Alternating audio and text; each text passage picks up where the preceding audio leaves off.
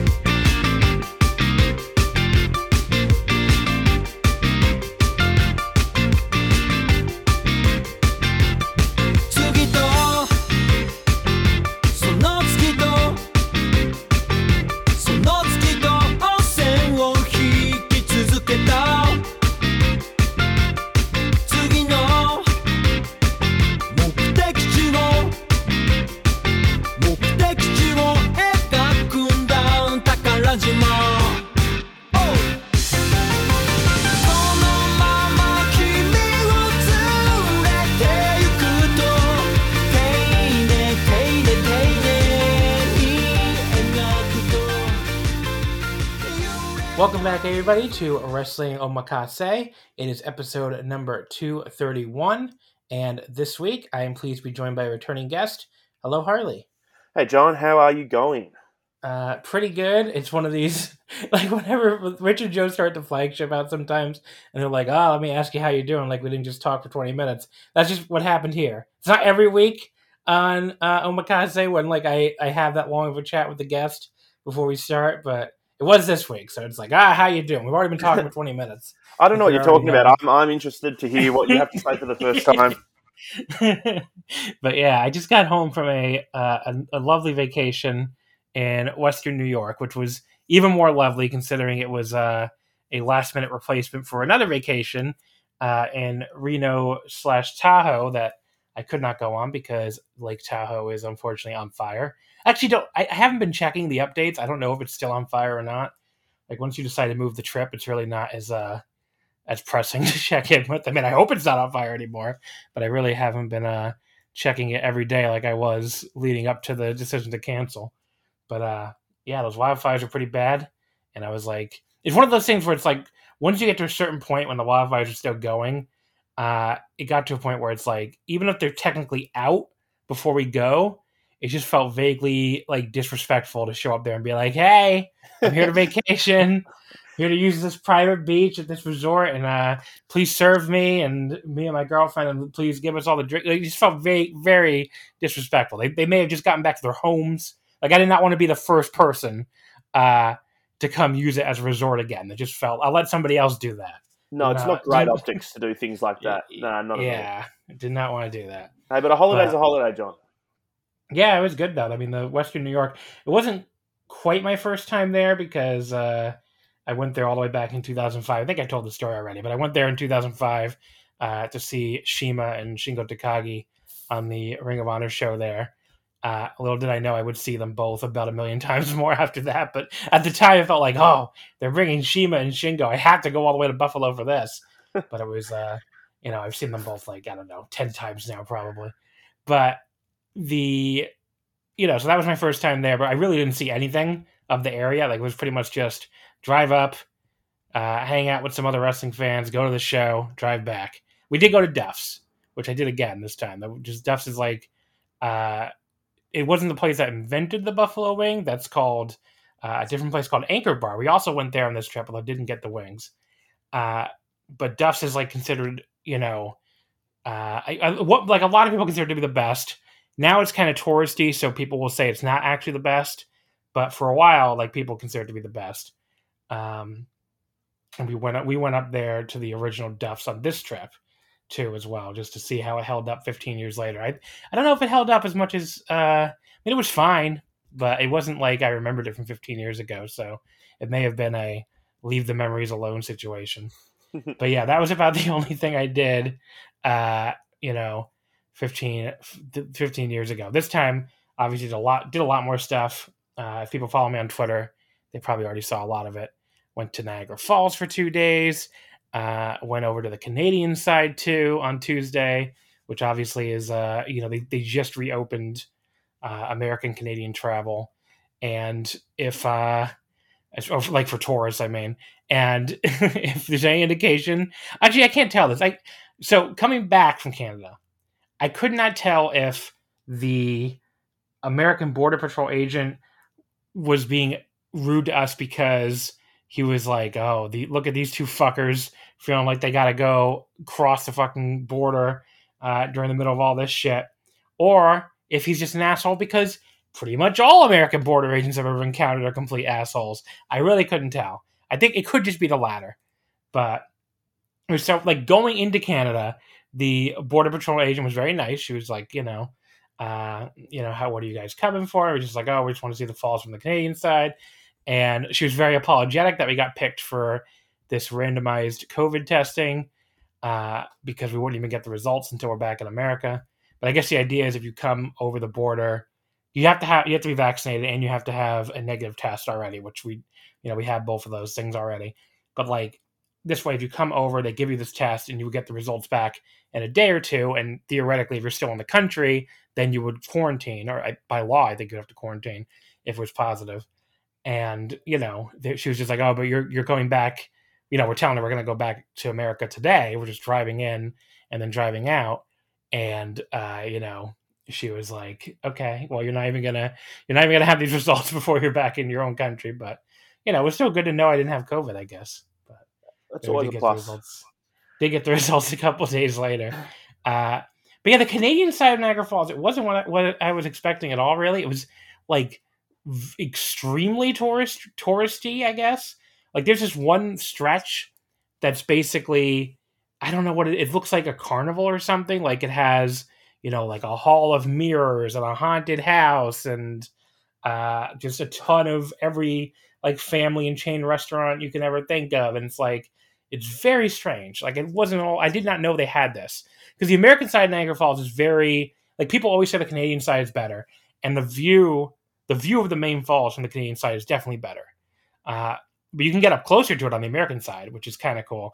But the actual view on the Canadian side is better. But like other than the view, I think I prefer the, the like the more understated American side to the, you know, you could see understated as, as in like not very built up or whatever.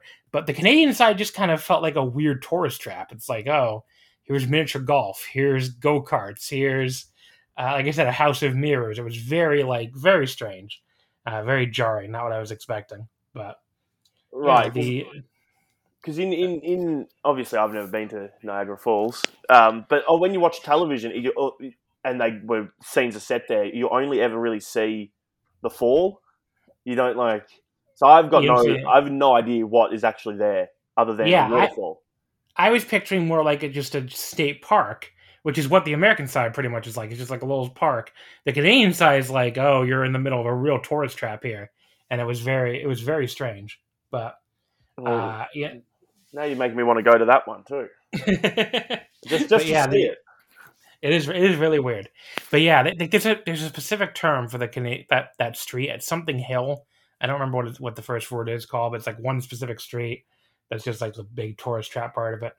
But other than that, it was cool though. The uh, like there's different things you can do where you go on each side where like you can get a boat ride that takes you right up through the mist and gets you very wet uh, of the falls and you can stand under the the baby falls on the American side. The think it's called Bridal Veil Falls, the smallest one, and which I did. I, I took a little video of that, and uh, I have to give a shout out to Voice of Wrestling's Paul Vosch for making the funniest joke about it, where he was like, "Now you're ready to face Okada at New Beginning." so I had to, I just had to paint my paint my face and body, I guess. That's a good. But that's yeah, a good bit. Yeah, but uh, but yeah, so like that, the falls are cool. Um, I don't know what else. Like the Monday, Tuesday, we're at the falls. Wednesday, Thursday, we drove to uh, Allegany State Park, which is like about an hour and a half away, and that was just like to see this giant park. Uh, you know, with this, it had a nice little lake. It had a historic little house. Basically, I was just looking for something else we could do uh, in the area without driving too far because it was like I, I knew that there wasn't enough at Niagara Falls. I mean, some people told me Niagara Falls will last an hour. Those people, I think, undersold it. Like, I thought we had plenty to do for the two days, but by the time the two days were over, we had done pretty much everything. So it, I was glad that I didn't try to stretch it out to more than two days. So we left and went to the Allegheny, which you know had a nice state park, and then also had a uh, a casino called Seneca Allegany, which was kind of cool, just because they're one of the only places left in the Northeast, at least, that still has five dollar tables. So I lost all my money, but I lost it much slower than I would have. So that was nice, I guess. Uh, and then we went back to Buffalo for the last night and just kind of relax there before our flight. But it was a good little trip. It was the most driving I've done in like probably like eight years or something. Like I, I don't have a car in New York City, so you know I was a little nervous about driving us around. Like we rented a car, uh, got a, this nice little Toyota Camry, which was uh, handled very well. Honestly, I didn't I did not know the Camry uh, could be such a fun car to drive. But yeah, and we had like, but I was like a little nervous about driving us all these miles. Ended up being like 232 miles total. But like I don't know. Once the moment I started doing, it, I was like, oh, okay, this is even though it's been a while, it's uh, it's really not hard. Like it comes back to you very quickly. So I was like, it's very, it was very easy just to drive us all around. Uh, and just renting a car was much easier and uh, um, like a much simpler process than I thought it would be. I, I'd never really done it before, but now I'm just like, I don't know why I'd never done this before. It actually isn't super expensive and it's actually not that complicated. I, I, I don't know. In my head, I thought it was more complicated than it was or something. So if you're like me and you've been afraid to rent a car all this time, I guess uh, go out there and rent one. If you're in America, anyway, I don't know what it's like in you know anywhere else, but no, I've only rented was... a car once, and it was, uh, yeah, it was. You just pay, you pay the fee, you pay like a, a bond, which you get back if you don't mess the car up, and then yeah. you, off you go. You just drop it off at whichever airport you're leaving in. Yeah, I don't know why I thought it was more complicated than that. I don't know what I thought it was, but I just never did it before. So, well, I've also uh, rented a car in Austin too to drive to San Antonio um, mm-hmm. in one of my two American trips. Uh, and that seemed also pretty easy, but what I found very jarring was driving on the wrong side of the road. Oh yeah, you know, yeah, do, my I, head. I was head checking the wrong way. Going trying to exit a freeway was like a nightmare, just because instinctually I'm driving on the right side of the road, or the left side of the road, and the exits over here are on the left, whereas the exits over where you are on the right. So just I was like, uh, I'm ready. I'm ready for the exit ramp, and then you sort of see it, and you're like, fuck, fuck, fuck, and you've just got to, you know, just a real, real jarring sort of stuff. Yeah, I can imagine. I mean, I'm, I was very happy to go to like that was my first time ever driving in a foreign country in Canada, and it's like thank God they drive on the same side of the road we drive on.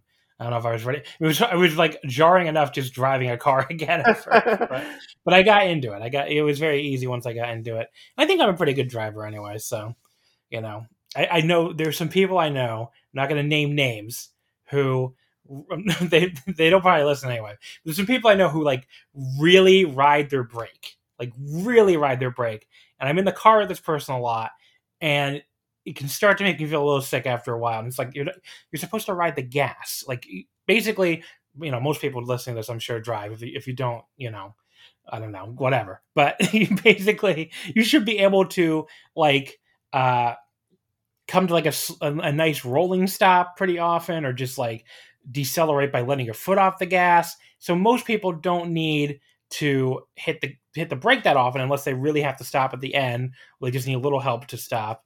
Uh, this is not how my friend, let's just say, drives. He just instead of riding the gas, he rides the brake. It's like eh, brake, eh, brake. You know, just really hitting that brake over and over again. It starts to make you feel a little sick after a while.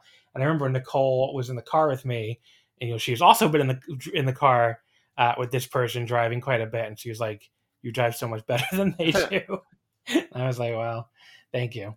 but it was, uh, I definitely made me uh, miss driving a little bit, but I don't know. Like, a car really is not something I even remotely need here, but it was nice to just uh, get behind the wheel of my on my own. You know, just behind, be actually behind the wheel for once instead of having uh, other people drive me or Uber drivers or whatever the fuck. So it was nice. Definitely fit. Kind of want to do it again sometime, but maybe I'll maybe I'll work in a rental car into whatever other trip we do next time.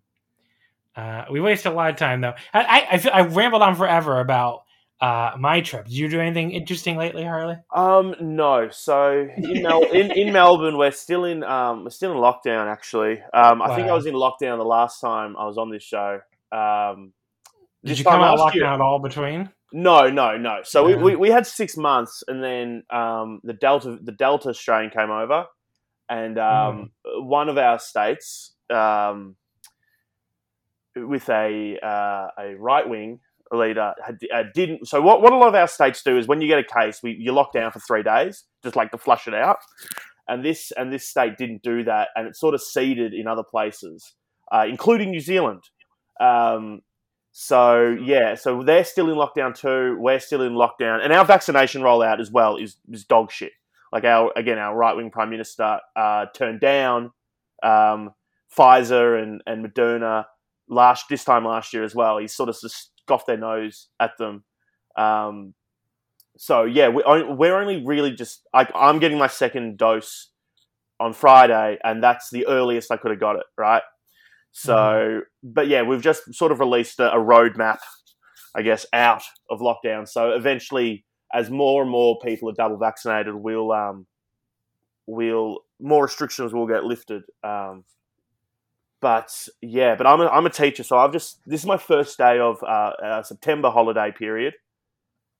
Uh, so that's why I can unfortunately be on the show at 10:30 a.m. Monday. yeah, I have to go. I have to go. I have to quote go back to work tomorrow, obviously, but I'm still working from home, so at least I don't have to commute. But uh, the first day back from vacation is always a fucking disaster. So yeah, I hate it. I was going to give myself a buffer before I go back. Definitely not looking forward to it. I mean, it's just like obviously between the fact that you haven't been working all this time and it's been great, and of course your inbox is a fucking disaster because you've been gone all week. It's just it's pretty bad. But what are you gonna do? Got to get through it anyway. Uh, speaking of things people feel like they have to get through this year, there's a lot of chatter about the G1 climax being uh, what's the word for sickos, right? I think that's definitely something I've seen uh, for perverts, uh, for crazy people uh, during this during this tournament uh, this year with the you know New Japan and Japan still under a lot of COVID restrictions. It is so I, I you know I, have ranted about this a, a lot, right?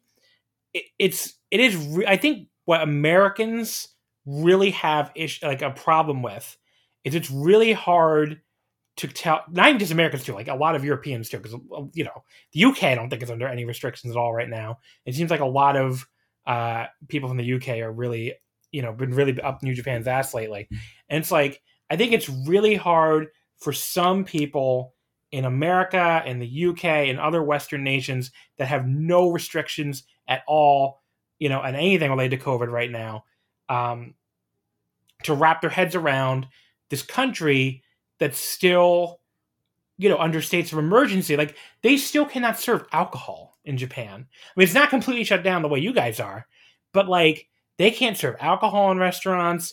Uh, you know, there's all these other restrictions around movement. You're not supposed to uh, go to another prefecture, although I've heard that one isn't like severely enforced. And obviously, most importantly, you cannot cheer at shows.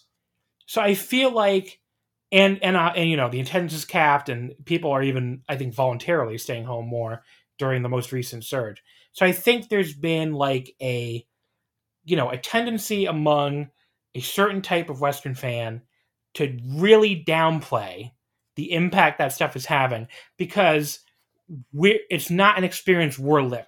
Does that make sense? Yeah. Like we're we're not living through that anymore. As far you know, people are still wearing masks here.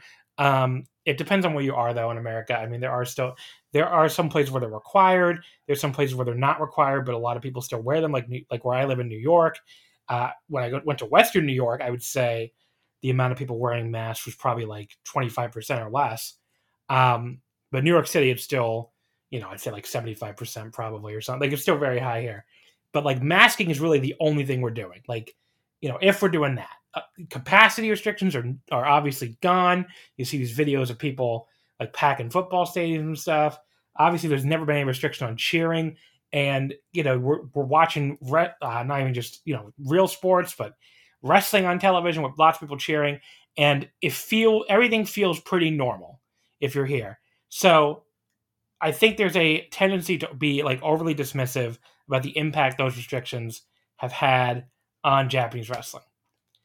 But and that in turn means that you're more you're even more like um you know, even more hard on New Japan for what's been, you know, a pretty rough few months. I mean, let's be honest.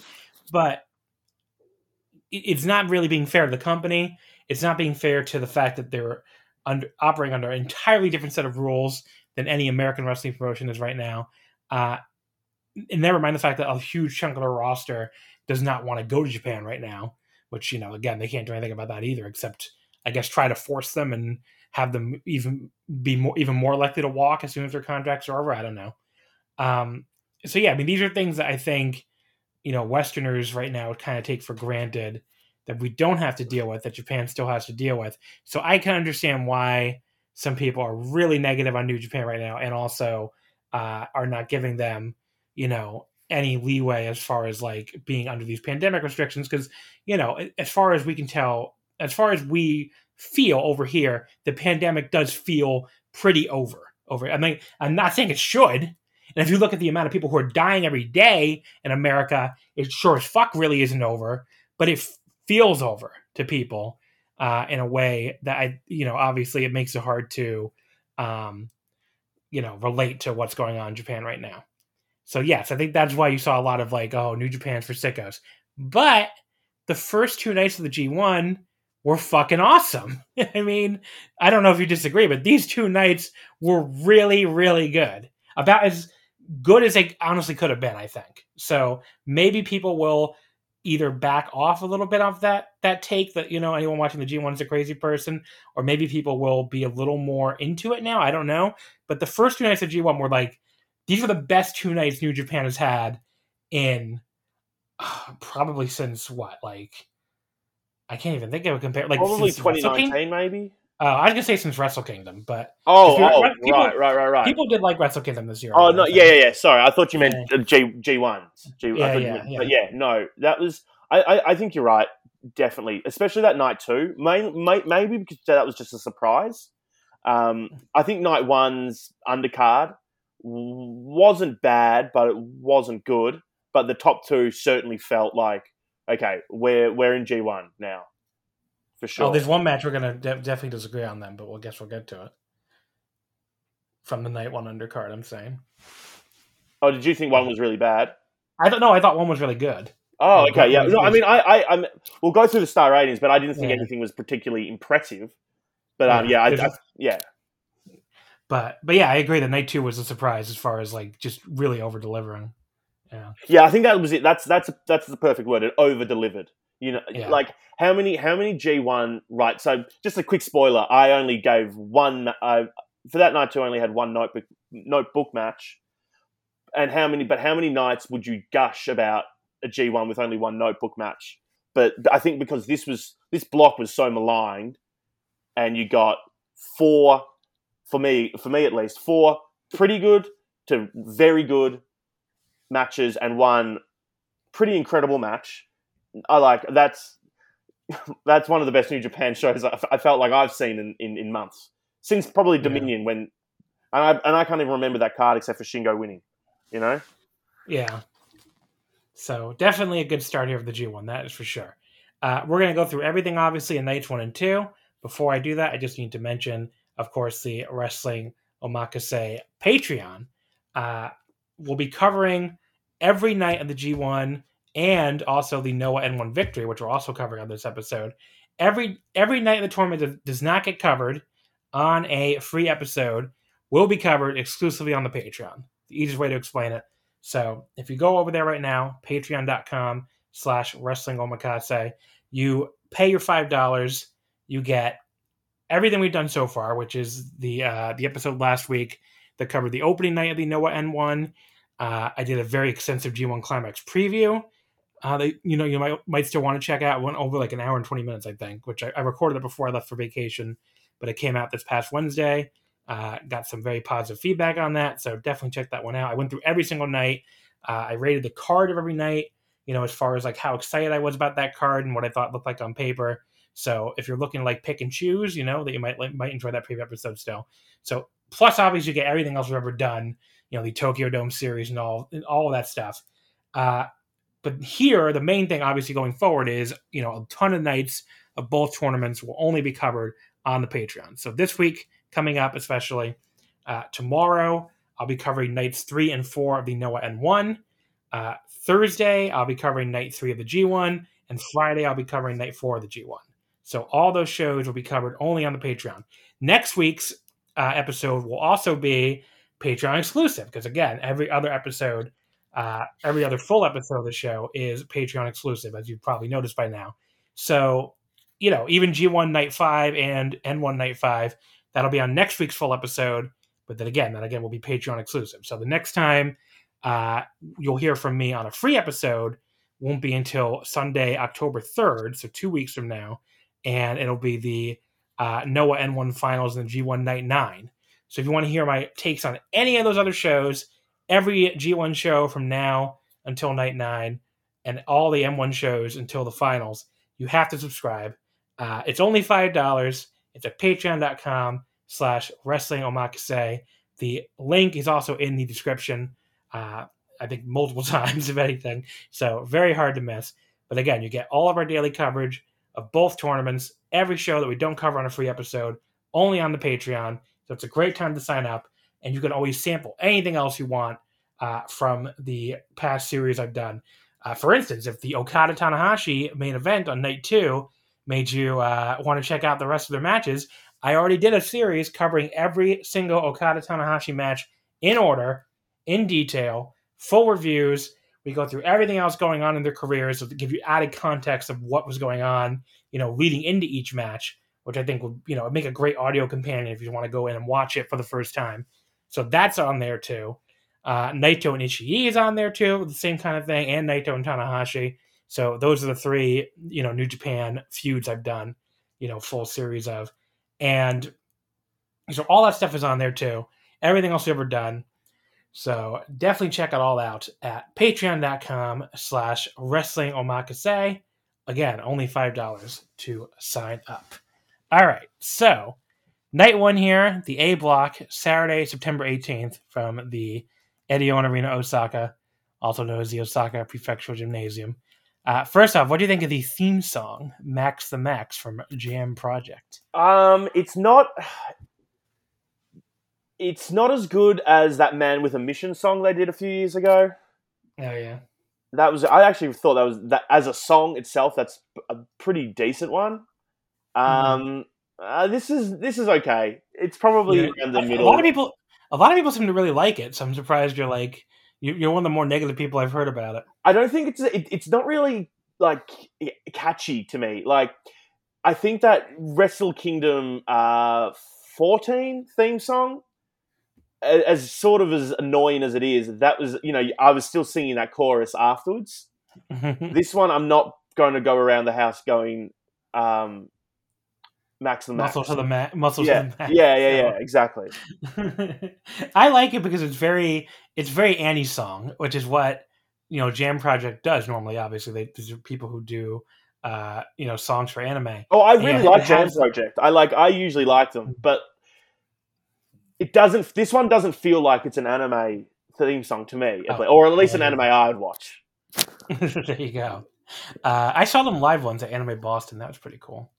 But just wanted to throw that out there. They're, they're they were a cool little live band. I mean, they did the uh, the original Dragon Ball Z theme song, which was a really fun thing to experience live. Honestly, even though I've actually never been that that big of a Dragon Ball fan, but uh, the yeah, but so we got that opening. Then we had the first uh, match of the evening, a non-tournament match. So some of these shows have non-tournament matches, and some of them don't. It looks like uh, that the shows that are in Tokyo, or at least in Tokyo them. metropolitan area, do not have an undercard, which I think is fair enough considering they're the ones uh, as uh, as snake bitten, pardon the pun, with the coronavirus at the moment. Yeah, uh, so this one was show defeating. So obviously, all the undercard matches are just the, the one of the two young lions against somebody. So this one usually in like a pair. So one young lion faces a guy, and the next like the next there are the tag matches coming up though. I, I yeah towards the yeah towards the end of the tour. Yeah. Uh, so this one was Ryohei Oiwa losing to SHO and 608 with the snake bite. Um, I should mention too this this show's attendance by the way was one thousand nine sixty three. Uh, night really? two beat it. Yeah, night two beat it by a little bit. It felt like there was more, or at least visually looked like there was more. Uh, night two was two thousand one eighty eight. I was gonna say I think this did. This must be pretty close to capacity because like the uh those MetLife Dome shows where the max is like five thousand, they were doing like pretty yeah twenty seven eighty and two thousand ninety five. So I imagine these were pretty close to capacity. I don't know what exact. I, I think fifty percent of. Yeah, I would assume it was like five thousand. So maybe capacity was like twenty five hundred or something. So not bad, I guess. For uh, you know, Osaka has been hit plenty hard by COVID too. Um, but anyway, so the opener here was SHO beating Oiwa in 608 with the snake bite, his new submission hold. Uh, Sho's opening video is now full of like pixelated footage uh, pixelated on purpose, obviously look like it's a video game of him joining the House of Torture. I thought this looks less cool than his original evil gamer entrance video uh, from his match against YOH at MetLife. I don't know. I just thought like somehow this looked way less cool than the, the video he had last time. Well, it's anything House of Torture is automatically less cool. there you go. Uh, we also have a new referee, Taito Okabayashi. Uh, I guess we will not know what this man's face looks like until uh, whenever COVID is under considered under control enough for referees not to wear masks. I shouldn't say it. they probably have his fucking face somewhere. But I just thought of that. I was like, wow, we'll never see his face in the ring for quite a while, probably. But uh and then Kevin Kelly also had like technical issues on the English commentary. Because I, I, wanted to give the English commentary a chance. I haven't been listening to it in a long time because um, most of the time it's recorded remotely, right? So yes, overdub it uh, when they, they, there's like a something missing basically when you listen to the English commentary that's overdubbed, you can really tell it's overdubbed, and the sound mix does not sound, sound as good, uh, you know, as listening to Japanese where they're there. Well, now Kevin Kelly's in America, in Japan, I should say, and you know he and Chris Charlton are in the building doing the doing the commentary. So you know it sounds much more natural again. That the audio mix you know sounds more natural. So I wanted to give them a shot. Um, you know they were good. I mean Kevin Kelly I think is almost always good, but uh, they they had like technical issues right off the bat, which I remember watching like, oh, that's a bad omen for the show, and uh, maybe you're introducing, you have like skeptical English speaking fans coming back to the G1, and the first time they get is all these technical issues. But it turned out to be, I mean, the show turned out to be pretty great anyway, so uh, not not much of a problem. You could uh, hear um, Kelly and Chris on the Japanese feed. Like, oh yeah, really? Echoing, yeah. You could hear you can hear the Japanese feed too sometimes on the English feed. So uh, Oiwa showed like a really nice drop kick at one point. He just nailed SHO right in the face before the five minute call. Uh, but SHO came back and tapped him out. Not too long after that. Uh, I thought it was standard Young Lion stuff here. Plus, SHO got to show off, uh, no pun intended there, some of his new heel aggression. And that made a little watchable, you know, what was lasted. I went like two and three quarters. It was all right. Yeah, no, yeah, you're spot on. It's just a standard young lion squash with a, a, a guy that's about to be pushed or is in the middle of being pushed. Uh, I didn't really star rate it, but it's like I, again, the the young lion system is probably the best training system in the world, right? Like how many matches has has Oiwa had now? Uh, like hand, four, I think. Four, and he's he's just so like he's missing he's missing the stuff that makes a good wrestler a wrestler. But in terms of executing basic moves, he's already so sound. Yeah, so many of these other wrestlers nowadays that come up in other places uh, definitely lack that, you know, that soundness. And I'm not, I don't even think it's a New Japan thing specifically because, like, pretty much any Japanese promotion, the the, the trainees are they always have very sound fundamentals, and I just assume it's the way they train them and what what they focus on early in their careers. Whereas, you know, there's so many American wrestlers obviously who uh, never seem to learn how to do anything. you know, I don't know.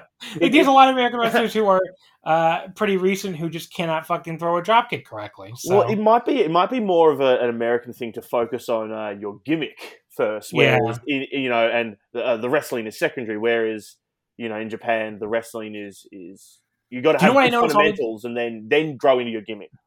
I've been watching like Dark and Dark Elevation a little bit lately. Like I, uh, uh the joke was just to be I'd never watched these shows, but I've been curious about like you know what they're like, and so many of the wrestlers they bring in uh, as squash victims, who I assume are very young, very early in their careers in both genders, uh, you know, male and female, they cannot run the fucking ropes. I it just amazes me watching them. It's like, how did you not learn how to like? If you you think wouldn't that be like day one shit? You never see anyone in Japan who gets uh through a young lion system who can't run the ropes. It just doesn't happen. Right. And there are basic, so many. It's a basic back. Um. Uh. uh what's fuck? I've just lost the word. But you know, falling on your back and then running the ropes. Yeah. Like taking a bump and run the ropes. Yeah, bump. What the thing. hell? How did yeah, I forget that word? Bump? but it's like there's so many American wrestlers, young American wrestlers. I mean, they, they all know how to bump usually. That's fine. But they there's so many of them who can't run the ropes, and there are there's a couple who like uh, AEW pushes. Like there was a like a big one who you know people are going to be mad at me for hating on, but you know, and so some of the stuff she does with like judo and stuff is cool. But Tay Conti, she cannot run the fucking ropes. Like she will take you know like six or seven steps sometimes when she should obviously be taking three. And it's just like really, really jarring to watch one of her matches and watch her just like struggle to run the ropes. I'm just like, you're not like, how has nobody pulled her? Like, you have Dustin Rhodes back there, and he can't pull this woman aside and say, "Hey, uh, you can't run the ropes." I mean, man, Dustin's all about good vibes and positivity now, man. He can't, he can't put that on the locker room. just, He's the natural. Just be gentle. Be gentle about it, but just pull her aside and be like, I'm going to teach you how to run the ropes. Just like when Naito pulled uh, Hiromu aside when he was really struggling and was like, I'm just going to teach you how to wrestle. I've heard, I don't know the story, but yeah, he just pulled him aside one day and said, If you don't mind, I'd like to teach you how to wrestle now. What year was that? Uh, I think it was like when he right after he debuted, so I think like 09? Oh right, so like pre all of this, pre yeah. pre pre Lij, pre yeah, he was yeah okay. He, he was a Naito, uh, you know, a Naito disciple, I guess you would say, uh, a Naito student like from day one, basically. So uh, that's pretty much just how he, you know, Naito just kind of pulled him over at a young age. But but yeah, I don't know. Like the it makes me wonder like how many wrestlers we don't hear those kind of stories for.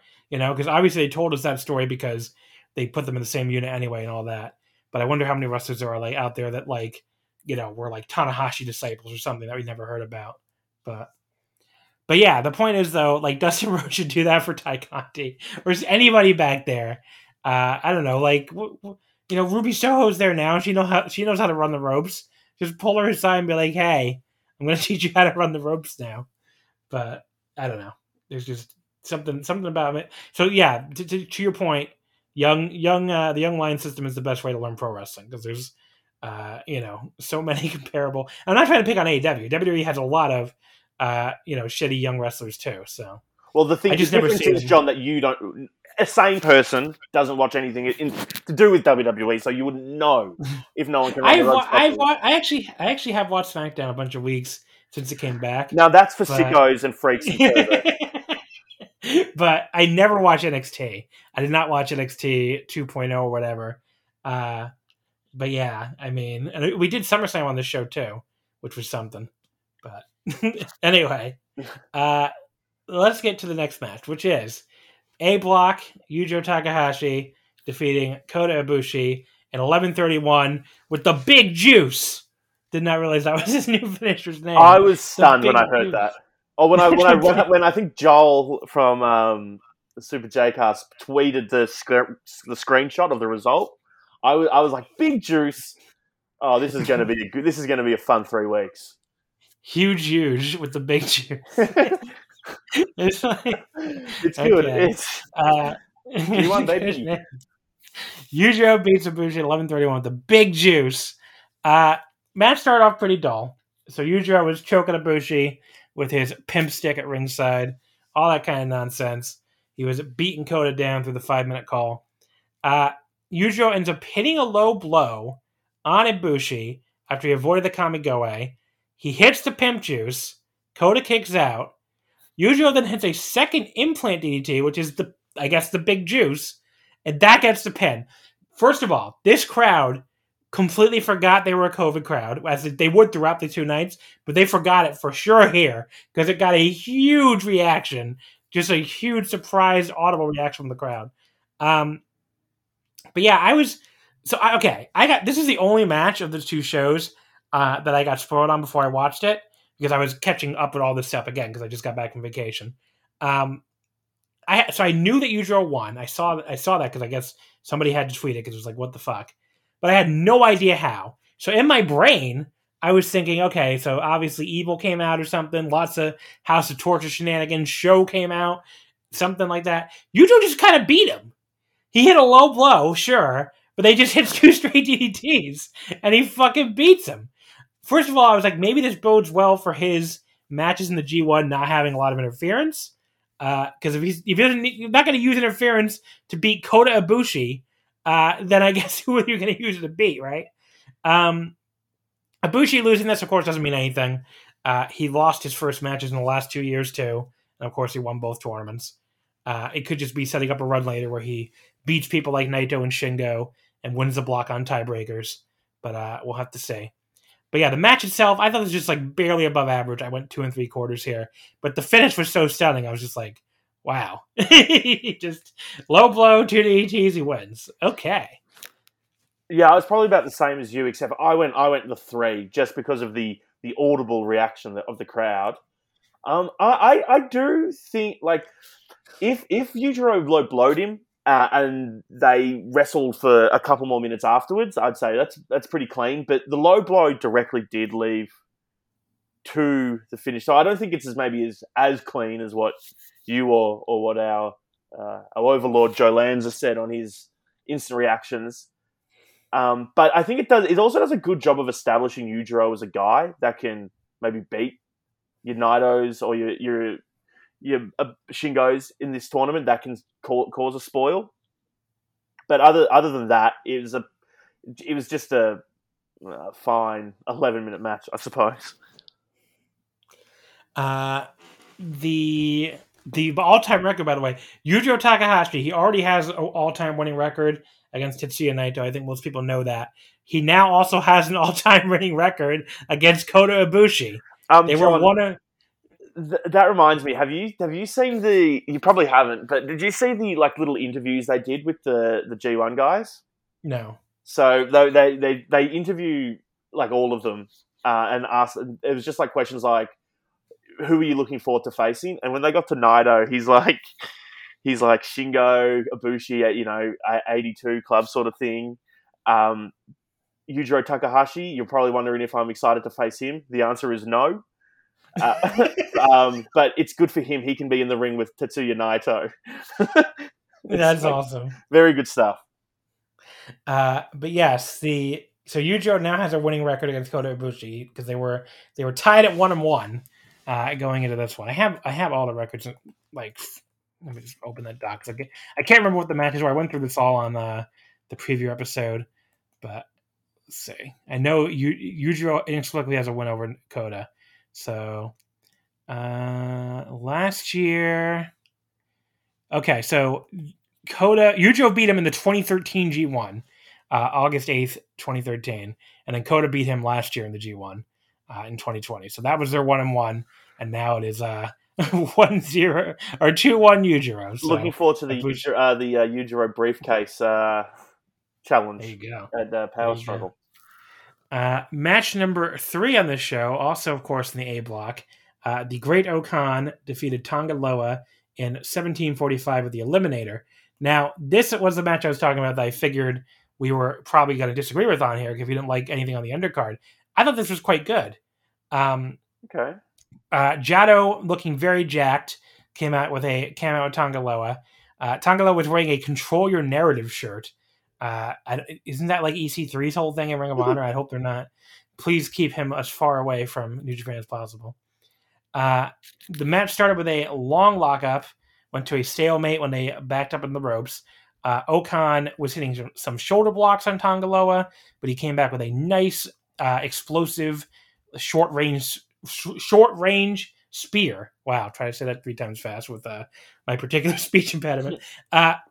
But he hit that big spear to cut him off. It looked a, looked like a very cool uh, spear. Just got very good. Uh, you know, just really came through on it. And this was a very entertaining power battle. They just rammed each other repeatedly, like two big bulls. And They kind of went back and forth at the end, including Jado very briefly getting involved before O-Khan finally put Tonga away with the eliminator for the pin. And this is one where, like, I guess you and everybody else did not like it that much because Grapple only had a 2.77 uh, as I was, you know, doing my rating, lower than they had Ibushi Yujiro at because they had that at three. Uh, but I thought this was a super fun power battle. I thought it was a good sign for both guys' tournaments. I thought they worked surprisingly well together. Uh, I went three and a half stars in this. I thought it was good. I mean, I, I could like I don't think three and a half's out of like I don't think you're being ridiculous with that one. Um, I was higher than Grapple. I went I went the gentleman's three again. Um, I wasn't a huge fan. Like what what sort of turned me off actually was when uh, Tanga Loa started to do his community theatre.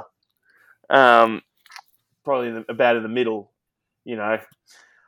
That wasn't that wasn't good. You know, there's other places I can watch that. You know, mid mid match promos can fuck off.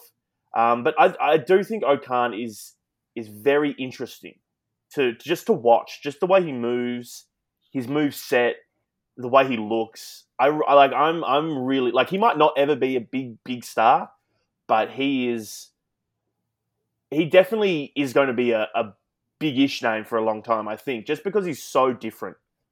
Um, and I, I am I do think he's going to have better matches in this tournament.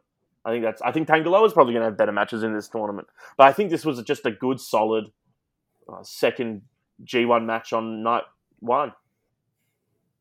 Yeah, I, I thought it was good. Uh, apparently, I liked it more than everybody else, but I thought it was good, good match. And I'm I'm usually the high person on O-Khan, and I like Tanga Loa too. So not really surprised I enjoyed this.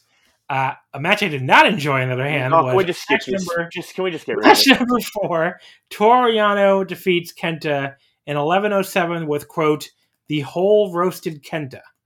Okay. Uh, I guess that's some kind of pun.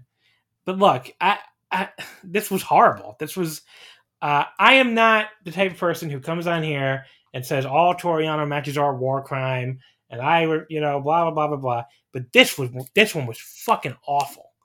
Uh, the only good thing about it was Kenta's big long entrance. I was just about Uh, to say that the the the match highlights started and ended there. Yeah, the big long and the big long introduction of the ring announcer to parody Yano's. One of them was that he likes Yoshihashi. That was funny. Uh, but yes, the match starts with a very long stall session. Uh, both guys refuse to stay in the ring with each other. Yano eventually just starts walking out, and Kenta's thrilled, obviously, demands the ref start counting. Uh, they fight to the top of the ramp eventually.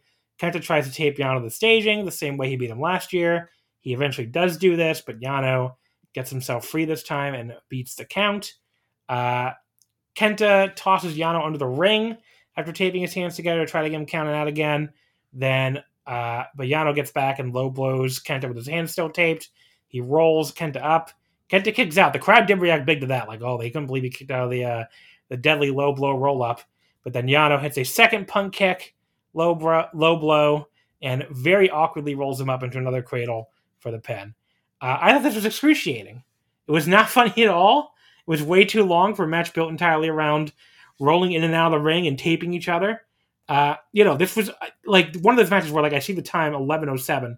It felt like eleven hours. I mean, it really did. Like that fucking Chase and Yano match from MetLife may have felt shorter than this. I mean, this felt excruciating. Uh, I gave it half a star.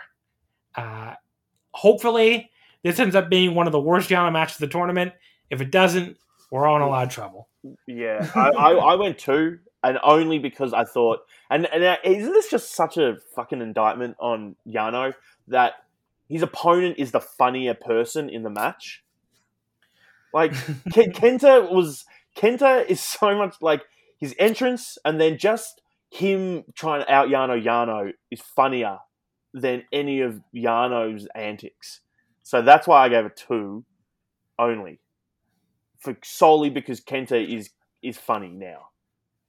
Yeah, I just I I don't want to talk about this match anymore. It's done. So, and you know what? I looked. I looked up in during the match. I I had to look up how many more post intermission matches Yano gets. He gets four more. Jeez.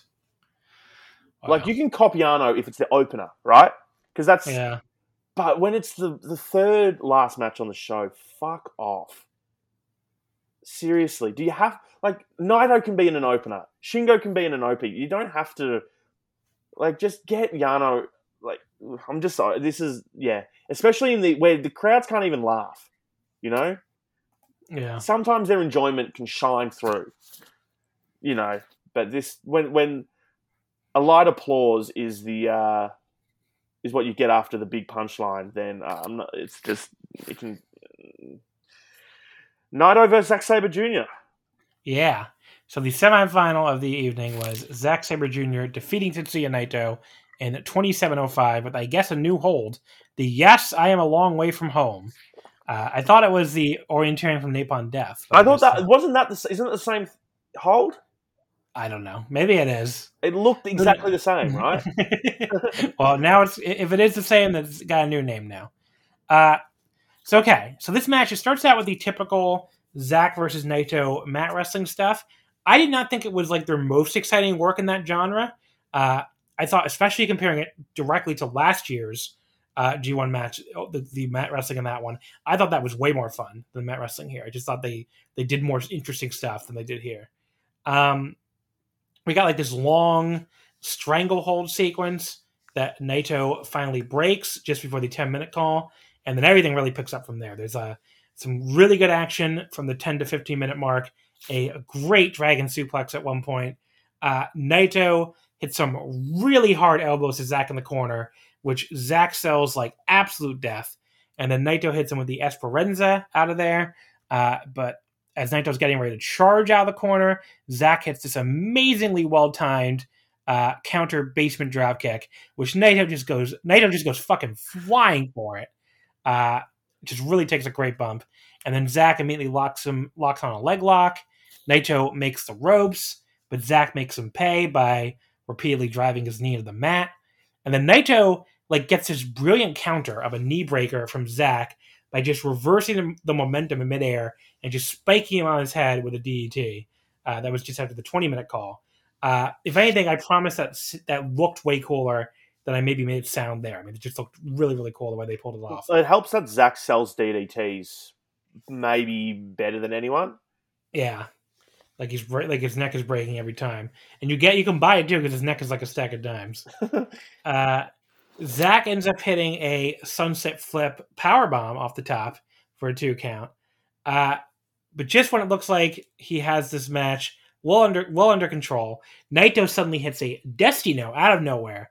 Uh, it was a very unique Destino setup. Like basically, it was sort of between a running and a counter Destino. Like he ducked Zack coming in and then just sort of hit it from a standing position. Like no wind up, but uh, not the traditional running version either because it was a very short run.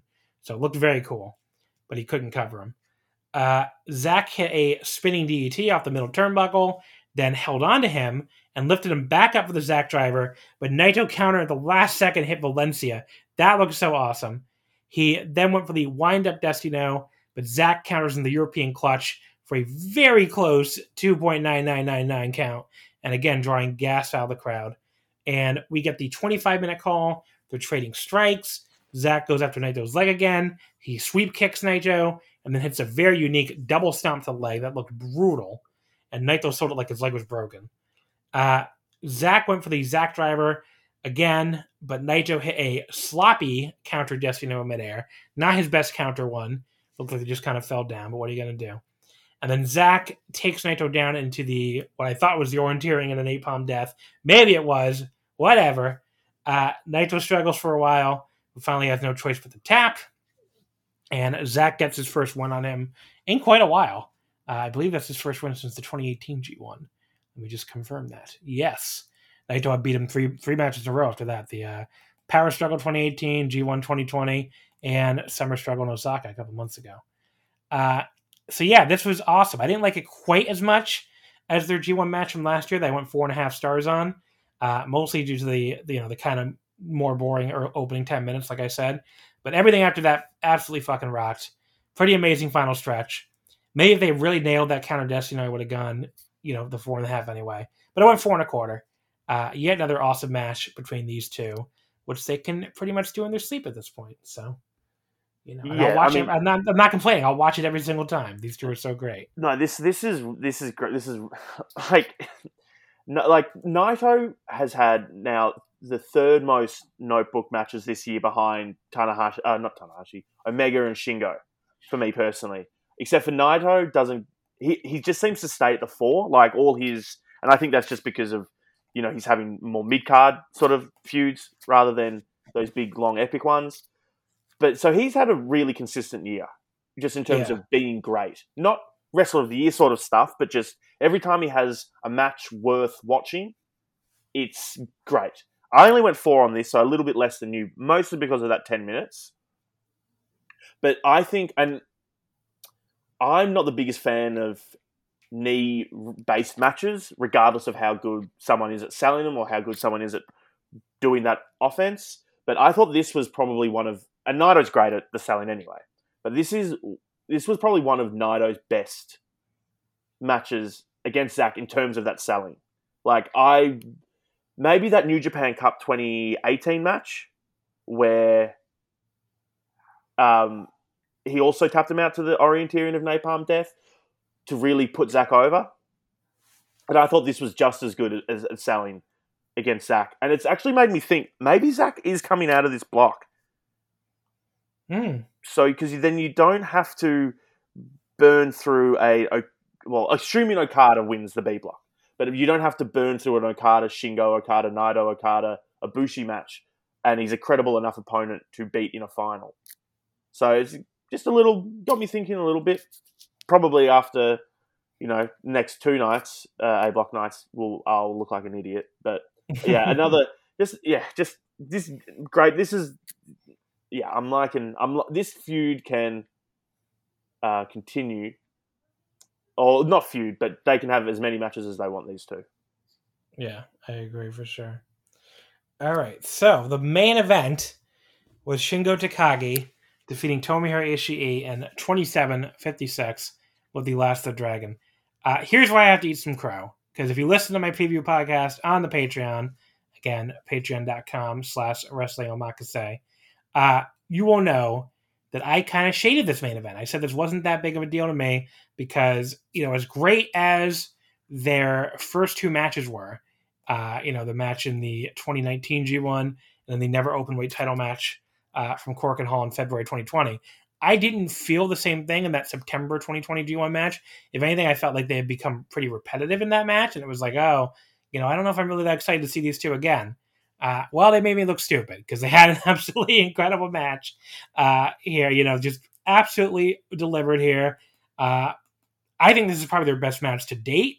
I think it's probably even better than the 2019 G1 match. Um, you know, I'll, I'll, go through it here, obviously, but th- these two, you know, they had it. They took it another level here. Uh, totally made up for the G1 match from last year. They just didn't think was anything special. So they started out running into each other elbowing each other in their faces right from the opening bell. No surprise there. Uh, at one point, they just start doing these repeated backdrop suplexes, just dropping each other right on their heads before Shingo pops up and just fucking kills Ishii with a sliding lariat to finally like win that exchange. Just really crazy sequence. And then these two just keep taking each other's heads off with lariats, like really some of the hardest lariats to ever see. Uh, they start headbutting each other at one point. That I can always live without in a post Shibata world. Uh, I can always have to say that. But Shingo finally gets the Made in Japan out of nowhere, but Ishii kicks out just before the 20 minute call. And the crowd, as this match builds, just forgets more and more that they're a COVID crowd. They are loudly gasping as Shingo gets dropped on his head with a German suplex, only to pop right up and nearly take Ishii's head off with another super hard lariat for a two count. Uh, Ishii, he counters the last of the dragon from Shingo at one point with a crucifix bomb. Uh, you know, Ishii, I, I'm not trying to fade him or anything, but like, he does not exactly come up with a lot of new moves, you know? I mean, he's just, you know, he, he kind of has a formula that works for him and he never really, you know, uh, strays from it much. So to see him do a, this very, um, what's the word I'm looking for? Like this very, uh, God, this very specific counter, right? Uh, this very contextual counter that you you know really it worked here because it was a counter for the last of the dragon. It's not the kind of thing he usually does. He doesn't usually adapt his style a lot to the other guy. So it was a, it was a very cool and natural counter. Uh, Ishii and Shingo they ended up colliding so hard on a lariat exchange that it sounded like two shotgun blasts went off, and then Shingo fell into Red Shoes, which bumped him. And at first, I was like, "Why are they doing a ref bump in this match?" I think it was actually inadvertent though, because Red Shoes did not even stay down for very long. I think it was he was kind of like, "Well, Shingo knocked into me, I had to at least, you know, sell it." And then he got right up though, and then pretended to, you know, was ready to count when Ishii hit a power bomb right after that. Uh, Shingo drops Ishii on his fucking head with a pumping bomber. I mean, like he hits his pumping bomber, and Ishii comes straight down on his head. Gets a huge reaction from the crowd. Ishii kicks out again. We get the three minutes remaining call while they're both on the mat. Ishii hits the throat chops. Shingo hits the punch. They both hit some more brutal headbutts on each other, and the last one finally stuns Ishii enough to let Shingo hit Last the Dragon for the win. So incredible match. I had my doubts after the G1 match last year, uh, but they came back this time with their best match yet. And the Osaka crowd helped a lot, you know, reacting even when they're not supposed to here. I went four and three quarters. Uh, it is my number two match of the year right now, only behind Naito versus Ibushi from New Beginning. So G1 off to a great start with this one. This was an incredible match. Yeah, I think it's going to take a lot of beating to um, to tip this for uh, match of the tournament. Um, I, I went four and a half on it, and I, I was similar to you. I, I I'm maybe not as harsh on on this upcoming one as maybe you you, you might have been, but I definitely thought they were starting to have maybe some diminishing returns with each other.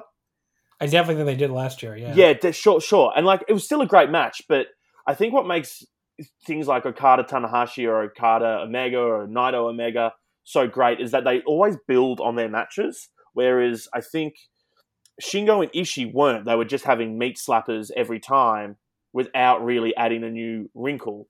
But this time, I felt like they sort of did add some more wrinkles, just with sort of the intensity. That headbutt spot at the very end, um, that was that was like stand and pace sort of stuff. And I loved how sh- there was no, you know how there's usually like a, a made in Japan pumping bum uh, pumping bomber, then Last of the Dragon, like that sort. That's the sort of sequence with, with Shingo's finish. This time it was just headbutt, headbutt, headbutt, headbutt, headbutt, stun, up, last of the dragon. Like I love, I love that sort of part of it. It was yeah, very. It's going to take a lot of beating, I think, to to to beat this match of the match of the tournament. Uh, so there you go. So the standings in the A block after night one, very simple, obviously. Six way tie for first. Shingo Takagi, ZSJ, Toru Yano, Great-O-Khan, Yujiro. Uh, they all are 1 and 0 for two points. And a six, or sorry, it's a five way tie for first, not a six way. Show uh, get some points too, maybe. What'd you say? Show can get some points. Oh, there, there you go. A six way tie.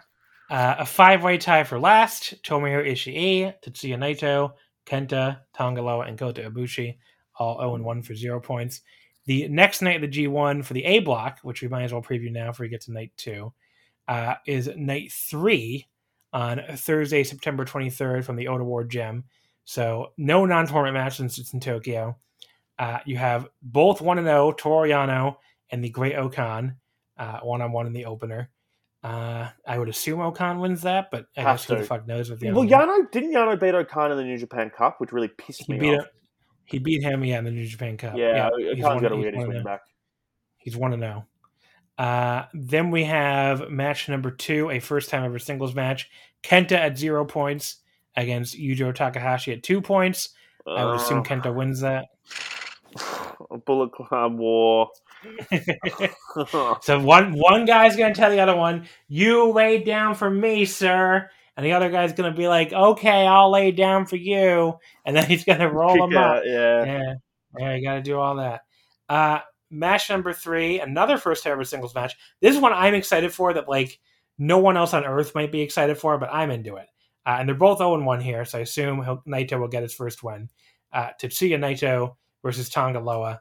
Uh, I just think Loa tossing Naito around and Naito selling for him could be a really entertaining match. So yeah, I, I I like that. I like not that they're the same person, of course, but I like Naito versus Tama Tonga from a couple of years ago.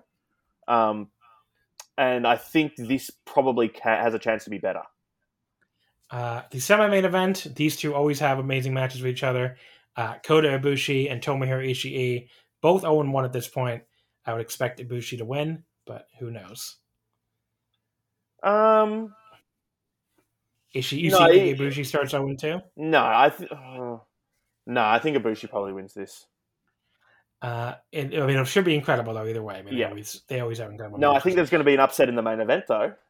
Oh, okay, there you go. So the main event, Shingo Takagi versus Zack Sabre Jr. They're both one and zero.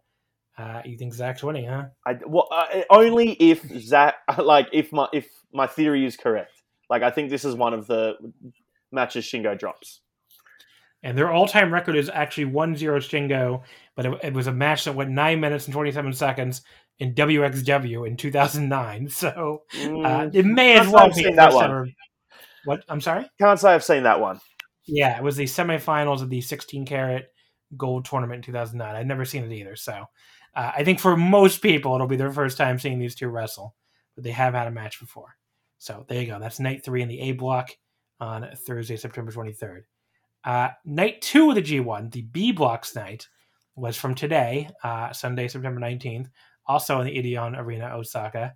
Uh, the opener, your non tournament match, was SHO defeating Kosei Fujita and 809 via referee stoppage with the uh, whatever the snake bite. I thought this was like quite a bit more boring than the opener from the previous night, maybe because I went longer or whatever, even by like two minutes. But it was a lot of choking from SHO. It was fairly boring.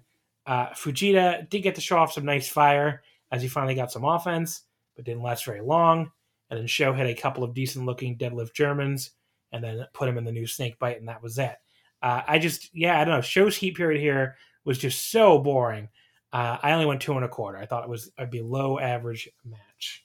Yeah, I wasn't loving SHO's offense in this, and I thought, was it just me or did Fujita get more than Oiwa as well? He kind of did, yeah. Yeah, I like. I don't know. But yeah, the show.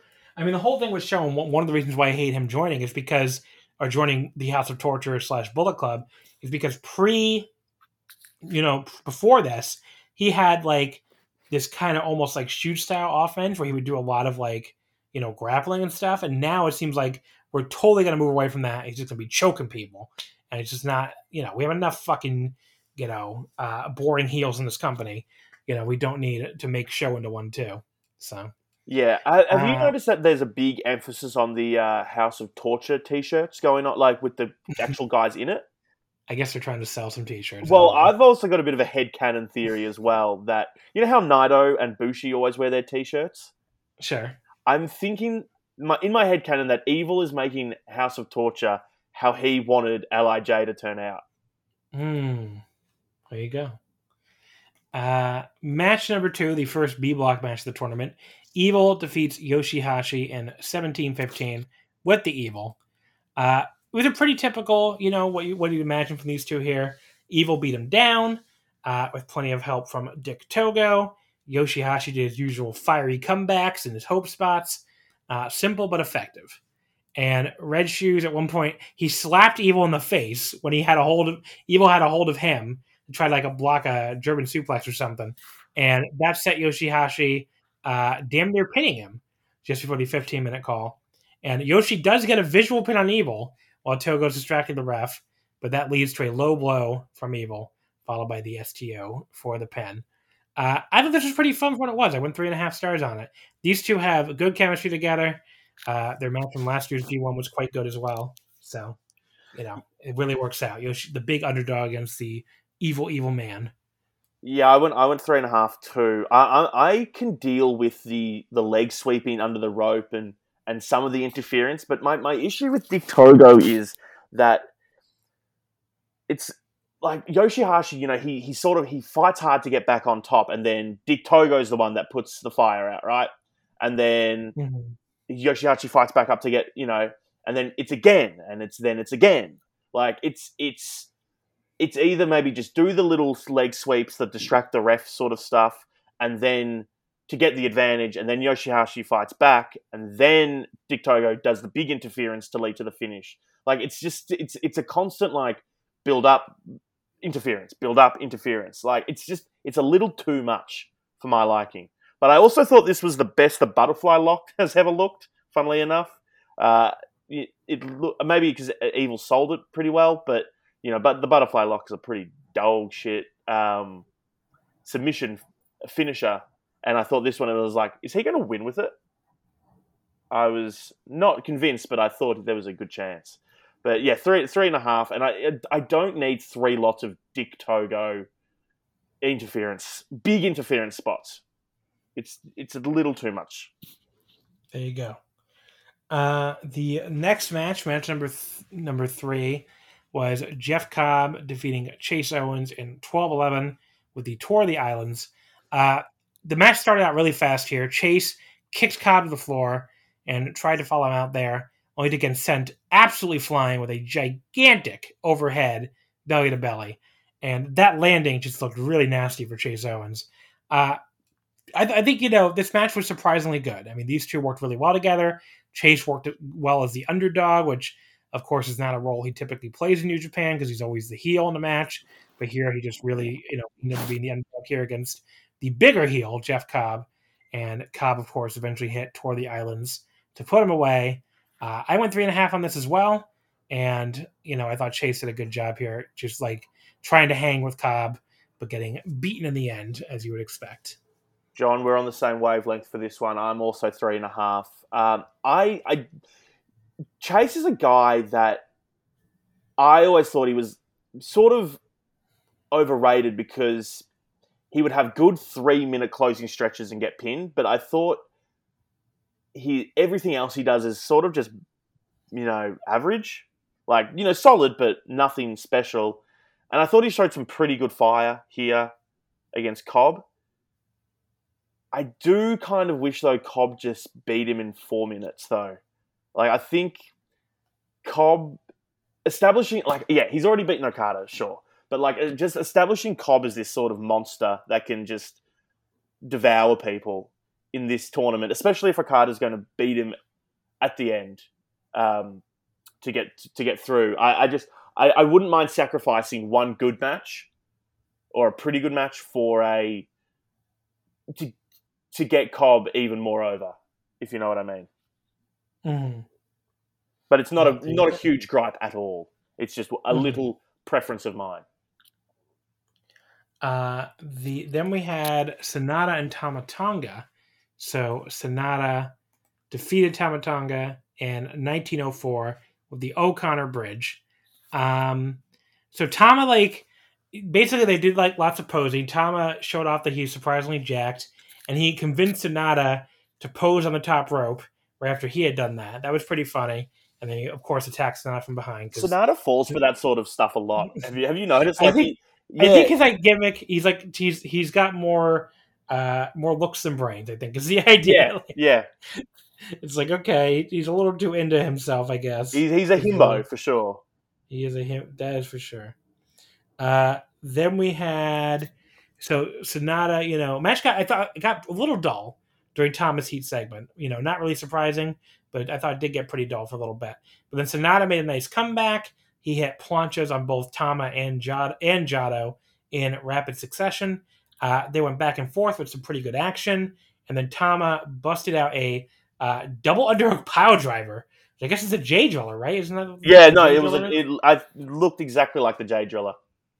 And uh, yeah, that was quite the new setup move for him. I was like, where the fuck did that come yeah, from? the J driller setting up a uh, st- uh, what okay, is a stun yeah. gun? yeah, yeah, it shouldn't be the other way uh, around. And then they trade Oh, after that, Sanada. So I didn't love Sanada's counter, the Gun Stun and the skull end. They just kind of fell down together. It felt look like instead of doing the move. It was it's like one of those in theory. I think. Y- yeah, like it's one of those counters that didn't doesn't look impressive or even like make much sense in like a if this was real kind of way. Tama's head was on the wrong side of Sanada's body for the to get the underhook. If you know what I mean, like because they fell yeah. down and then Sanada had to reach around to put him under rather than just falling. Right. Like I think if that was if they fell like that, it would have been a lot cooler. But yeah, a lot of people actually liked it in real time on the Slack. Yeah, I didn't think it looked very cool. So uh, then we got the, after they kind of just traded finisher attempts a couple more times, and then Sanada got the pin with his O'Connor roll. I, I thought this was pretty good, but judging by the grapple rating, I definitely seem to be the low person on this one. I went like three and a quarter. Uh, some of the counters toward the end just look a little too goofy for me, and Tama's Heat segment was pretty boring. But other than that, there's plenty of fun action too. So three and a quarter. I um I really like this. Um, I'm probably higher on Sanada uh, than. I like Sanada though. Yeah, I mean, yeah, I like you know Lij sort of connection, obviously, yeah. but I, th- these are two guys that I think are really athletic. They often sort of get lose themselves in matches a little bit, like they get lost, um, or just with their sort of match layouts. I think they're not the best at setting out a match for themselves. But this was surprisingly really good. Um, someone said that they've got really good chemistry together. I don't know. I can't really remember them having good matches before. I mean, some of the uh, Sanada Evil Guerrillas of Destiny matches were, were, okay, but yeah, I can't really remember them ever having good matches. But I thought this was really good. Probably, I don't know, the best singles Tama Tama Tama Tonga match I have seen in a long, long time. Um, and I, I really the O'Connor roll is such a good finisher for Sanada because it just suits his lazy ass personality so well. But yeah, I thought mm. I yeah I'm I'm a, I'm a bit higher than you. What was the grapple rating for it? It was like three point six one. Right, so, so, I was a little. I'm a little higher than that too. So I guess that is in, that's in the middle of us. Well, what so you gave three and a quarter? Three, three, three seven five. Yeah, yeah, that's uh, that's definitely higher than I was. So yeah. you know. Uh, but you know, you the, the the average is closer to you though. So you know, what do I know? I'm just an idiot. Again, I think it's because I was expecting some some dirt really, and got yeah. something pretty good, like something pretty fun. Uh, semi-main event was Taichi defeating Hiroki Goto in 1830 with the Black Mephisto. This I loved. Uh, you know, it started a little bit slow. Taichi was choking Goto with a camera cable at ringside, among other things. So, uh, unsurprisingly, he was in total heel mode. I, I, saw some kind of funny tweets that were like, "Oh, why can't we get G1 Taichi all the time?" Uh this may have been the most heelish slash most like old Taichi I've seen him wrestle in like three or four months. Honestly. Yeah, a lot of lot of people like, telling on themselves here. Like he's like a lot of people were like not basically may as well have said I haven't watched New Japan in months, so I don't really know. His he was Naito actually, in Summer Struggle was as G one Taichi as, as G one Taichi as you as you'd like. You know, like yeah, like this was still fought, good, but like this, you know, I still love this a lot. But the early parts of this match, he was completely like his old. Oh, he self. was he was junior Taichi again. Yeah, and like fine, Goto's a good foil for that, but yeah, yeah, a lot of a lot of people dobbing on themselves. it's like if you want to see Taichi wrestle a clean fight, uh, you got to go all the way back to like a month ago. Yeah, when he was fighting Naito. Maybe they meant they wish they could see best of the Super Juniors Taichi every week. it was just very bizarre, very bizarre takes from people who clearly were not watching New Japan. So that's fine. And also, but... you know, you, I think a lot of the thing is about like those, you know, the, the those uh, European and, and American fans that you were talking about that maybe are a bit down on this G1. These are the people that still they don't watch it. They don't watch it enough, uh, as much as they used to, but they they just think that O-Khan and Tanga Loa and Taichi suck just yeah. because of reputation and probably a little bit of Dave Meltzer. Um, but the Taichi one is the one that's the most egregious to me, though. It's right, like, because he's you improved more than anything. And I mean, sure, if you don't like Dangerous Tekkers, you probably don't give, you know, you probably don't like him as much. But I think they're one of the they're the being the best tag team in New Japan in a long, long time, and a lot of it is to do with him and his newfound babyface spirit.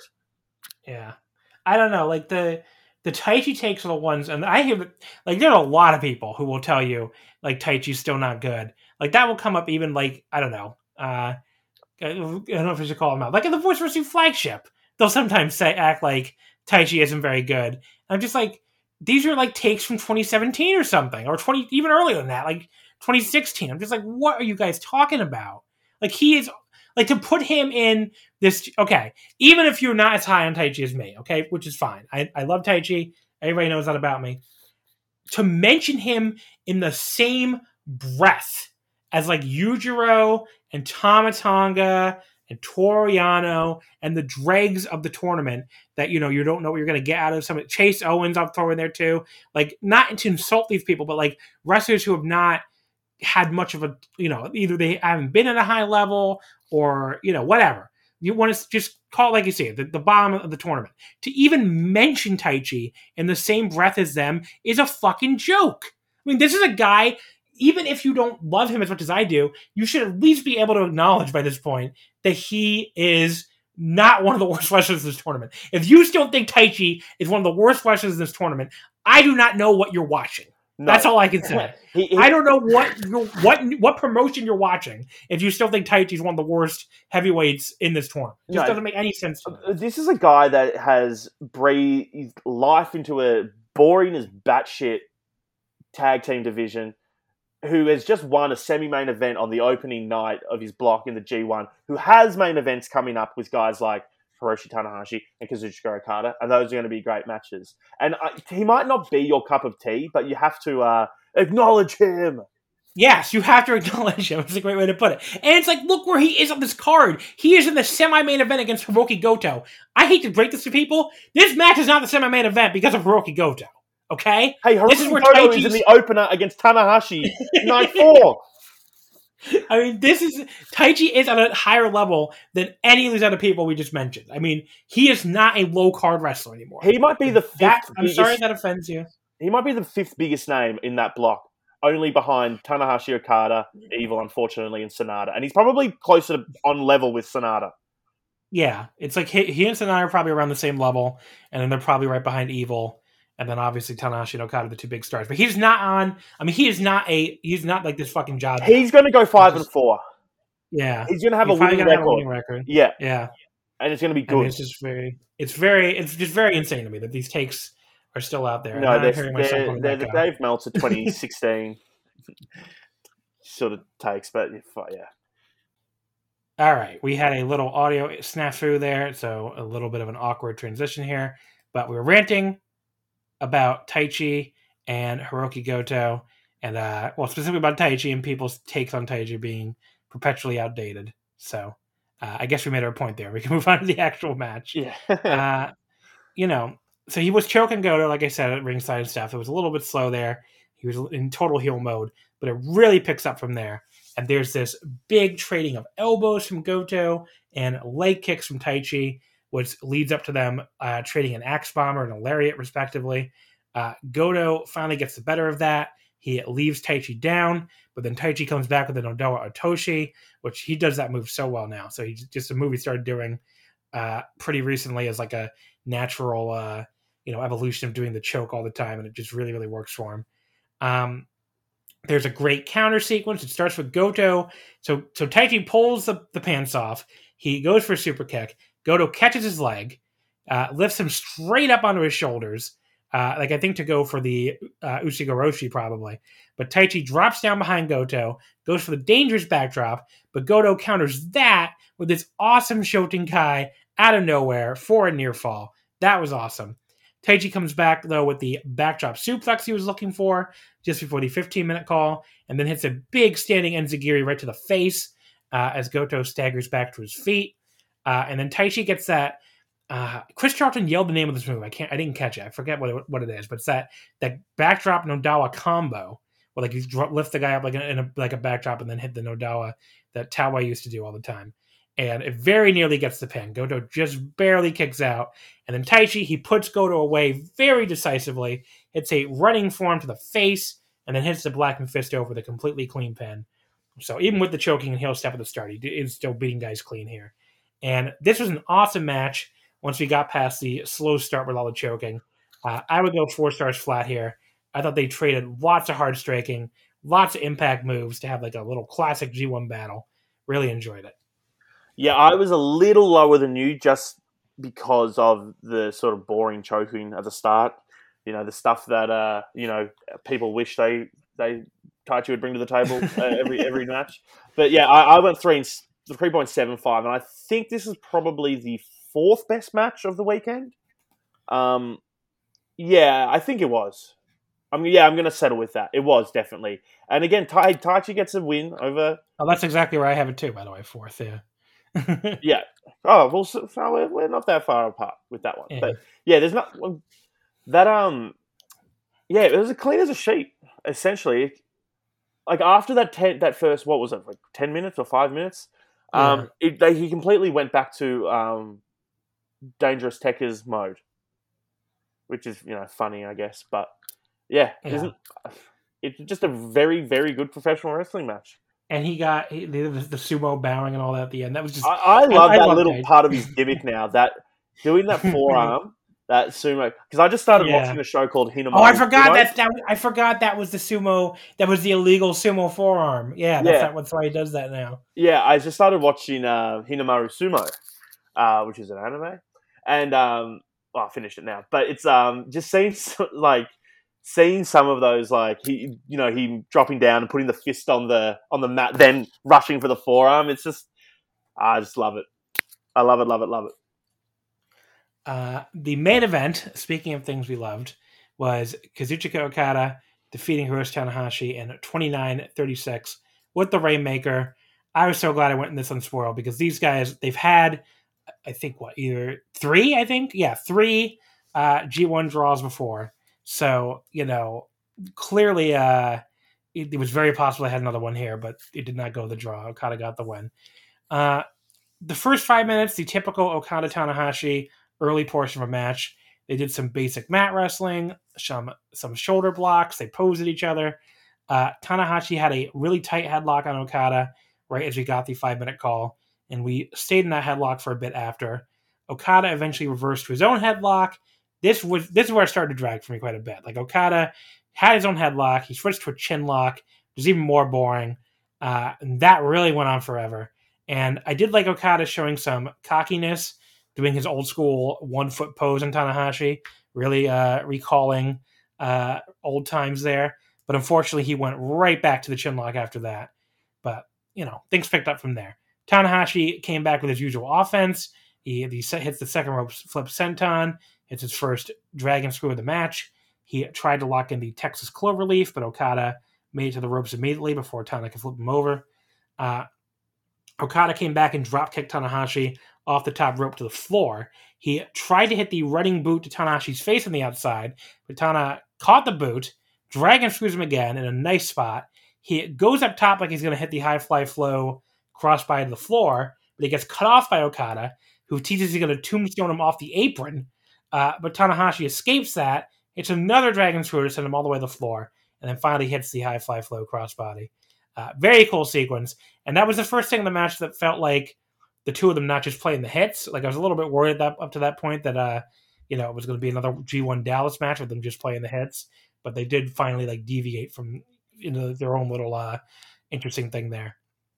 Uh, back in the ring, Tanahashi hit another crossbody off the top but Okada rolled straight through it into locking in the money clip.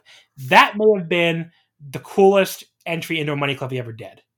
Because everybody knows I hate that move. I think a lot of people hate that move, but it was like the smoothest and coolest he's ever gotten that, that stupid hold locked in, I think. Uh, Tanahashi almost escaped, but Okada hits the neck breaker, locks it back in, but then Tanahashi finally makes the ropes, and thankfully that was it for the money clip in this match. Uh, Okada and Tanahashi battle over a tombstone before Okada finally spikes him on his head with the spinning tombstone. He uh, he goes for the Rainmaker, but Tanahashi ducks it. But then Okada very nearly gets the pin with his uh, big cradle flash pen. That was a great near fall. And he immediately hits the shotgun drop kick as soon as Tanahashi gets back up, right before the 25 minute call. Uh, Tanahashi ducks another Rainmaker attempt, and then someone finally counters that stupid, like, spinning lariat that Okada does, the spinning short arm lariat where he's the one who spins, which I always think looks so stupid. It just always looks like the other guy has plenty of time to counter it. And Tanahashi does counter here with a nice sling blade. He then hits a second sling, sling blade. He goes for the high fly flow to the front. But uh, of course, Okada gets his knees up because Tanahashi didn't hit the one in the back of the crossbody first. Uh, we get the three minutes remaining call. Okada picks Tanahashi back up, hits a big short arm lariat, followed by a second one. He tries another Rainmaker, but Tanahashi ducks, gets the inside cradle near fall. Then he drops Okada on his head with a huge release German suplex. He follows up with a dragon suplex hold right after the two minutes remaining call. Okada kicks out. Now, This next moment in the match, I thought, kind of derailed the momentum of it to me. They traded elbows. I didn't love that with less than two minutes left. It felt like both of them were uh, up to that point were looking for like they, they really did a great job building up the desperation of the match and the desperation of these two guys to find some way to put the other one away. So for them to go from that to a, a pretty standard elbow trading, I thought was a, a mistake. I thought it really broke up the flow of the match in the last two minutes for me. So that was the, thing that I, I, took off points for that. I mean, it didn't get to this match. Probably would have been four and a half for me, uh, whereas instead of what it ended up at, if not for this elbow exchange, uh, Okada wins that exchange as we get one minute remaining. Then he hits Tanahashi with a huge drop kick. He hits this, uh, you know, the sit out Michinoku driver. Is that a good way to put it from the tombstone position? Chris Charlton calls it the landslide version of the tombstone. I guess that's a reference to Nakamura's old landslide finish. Oh yeah, it looks like that. It's more. Yeah, you're right. It's more of a Michinoku driver. Yeah. Uh, more of a neck, Okada, neck bump rather than the head spike, right? Yeah, exactly. Yeah. And then Okada hits the Rainmaker and then gets the pin with only seconds remaining. So I can already tell I'm the low one on this match. I thought it was awesome, but I went four and a quarter, not at the match of the year contender level. I'm seeing other people throw around. So I, I, I had a feeling of Okada and Tanahashi. It did have that feeling of them playing the hits at times, that there were enough little twists that I thought it wasn't on the uh, quite on the same level as the G1 Dallas match from 2019. But the elbow exchange down the stretch really annoyed me. And it, it really just kind of hurt the match for me just as it felt like it was building well. And that early portion was was just really boring. But I still love the match a lot. Uh, but these are my nitpicks for not going even higher. So Still a great main event, though, to cap off a, a great first two nights of the G1 Climax 31. Yeah, absolutely. Remember when I said um, it's going to take some beating to beat um, Shingo and Ishii for match of the tournament? Yeah yeah, this one did for me. Um, there you go. Um, uh, yeah, I, I love this. This was definitely better than the Dallas match. I think this was definitely better than the briefcase match they had in 2018. Ooh, I can't agree with that. The briefcase match is like my uh, third favorite match of theirs overall. Oh man, uh, that for whatever reason, it just that briefcase. I think I was very annoyed. Not annoyed, but like I love the fact that Okada beat him at that year's Dontaku to beat the Reigns uh, the defense record, and I didn't like how they went back to that match so quickly. Um, no, that's, anyway, that's. Yeah, tangent. Anyway, that's a tangent. But um, I actually like the elbows. I could feel the desperation in those elbows, but it's not. But they didn't have anything else to really throw at each other at that time. Like they had sort of, I felt like they had thrown their their all their bombs at each other, and they were just sort of out, and they were just trying to just inflict damage to each other at this. And so I that I I actually think elbows helped my enjoyment of the match. Um, but yeah, it felt. But I think I might be high on it as well because it actually felt like the we are now have got the Rainmaker back. You know, like Okada at Wrestle Kingdom had to bring him out to beat Ospreay, and then he sort of went back into his slump. So this, I, I, hope, I think it's a great story if they are culminating this one year um, slump of Okada with him becoming the Rainmaker. Well, I guess he's always technically been the Rainmaker in air quotes, but bringing sort of being that persona again without the reliance on the money clip and without the reliance on that, you know, cradles thing he's been doing. Um, and I, I, I think Grant Akuma tweeted as well that a company needs a top star like Rainmaker Okada no more than New Japan does at the moment. And I think it's a great if we're going to if crowds are going to come back soon with full capacity making noise. Uh, Joel has said it as well um, in the Slack that Okada as the Rainmaker Okada as the champion is a great reset button. And I think it's the easy story. He gets his win back in Chicago, uh, from Shingo on night one of the dome, and then he goes on to beat uh, Ospreay. All I will say to this is I, am fine with it as long as it doesn't go on very long. Oh no, no, world, it doesn't need to. I mean, the world does not need another long Okada title reign. No, no, I had enough of those. No, I mean, I, am thinking, you know, New Japan, like New Japan Cup winner beats him, but yeah, yeah like, six months know, or less, I'm fine with. But but it's a good it, over that. It's a good, I think. Yeah, okay, he's had because he's been so dominant for so long, you need to find sort of ways to do things with him um, that don't include him going for the title or being the champion. And you know, a horrible job of. The, yeah, yeah. Well, the 2018 uh, Red Okada, the Balloon Okada, was was better than the Slump Okada for sure. Um, but I mean, I didn't hate Slump Okada that much. I guess because you know my favorite wrestler was champion during a, a, portion of that, and another one of my favorite wrestlers is champion now during a portion of it. Like it's not taking up a big chunk of my emotional investment in the company. But if this is if if he is now back and he's going to use the Rainmaker again every match, sign me up. But yeah, this is so far this is my match of the tournament. I think only really Shingo and Naito or Shingo and Ibushi and Ibushi and Naito has a chance at, at, topping it. But so far, this is my my match of the tournament. And I went uh, a high four and a half. There you go. So the B box standings after night two: Okada, Taichi, Sanada, Cobb, and Evil all tied with one and zero, oh. and then Tanahashi, Goto, Tama Tonga, Chase Owens, and Yoshihashi all tied at 0 uh, 0 and 1, excuse me. So I'm going to give my top five matches of the tournament, which I will do throughout the tournament, eventually expand to a top 10. Uh, but in fifth place, so I had a lot of matches three and a half. I picked Evil versus Yoshihashi from night two. I just enjoyed, think I enjoyed out the most of the three and a half star matches. I think they have great chemistry together, like I said. Uh, in fourth place, I have Taichi and Goto at four stars, also from night two. Third place, Okada versus Tanahashi, uh, four and a quarter, also from night two.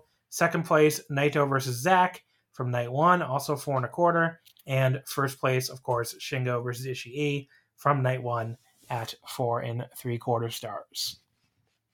I think we yeah we've got the same top four, but just in a in a shuffled order. But I would have had Sanada and Tama as my fifth best match.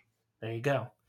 Uh, so there's your G1 Climax coverage, folks. Again, we will be covering it throughout the next two weeks on the Patreon, so you don't have to wait uh, for the next free episode if you want to hear me talk uh, night three on Thursday, uh, exclusively on the Patreon, you, and of course night four on Friday, uh, night five on Sunday, night six the following Wednesday, night seven the following Thursday, night eight the following Friday. I guess you get the idea. But all that stuff is on the Patreon uh, for only five dollars going forward. So it's patreon.com slash wrestling omakase. Uh, I don't think anyone ever really regrets going for the five bucks. I think there's so much no. content on there. But uh, I was going to say that night six of the G1 is uh, Shingo Naito in a main event. So if you want to hear a person gush over a wrestling uh, a wrestling match, which is no doubt going to be a match of the year contender. Uh, that is, uh, I would absolutely sign up for the uh, for the uh, wrestling Omakase uh, Patreon. The G one is you know rolling on here. Lots of cool stuff coming up. So obviously follow on the Patreon at patreon.com slash wrestling omakase. And the other tournament, of course, we're covering on the Patreon and on this show is the Noah N1 Victory.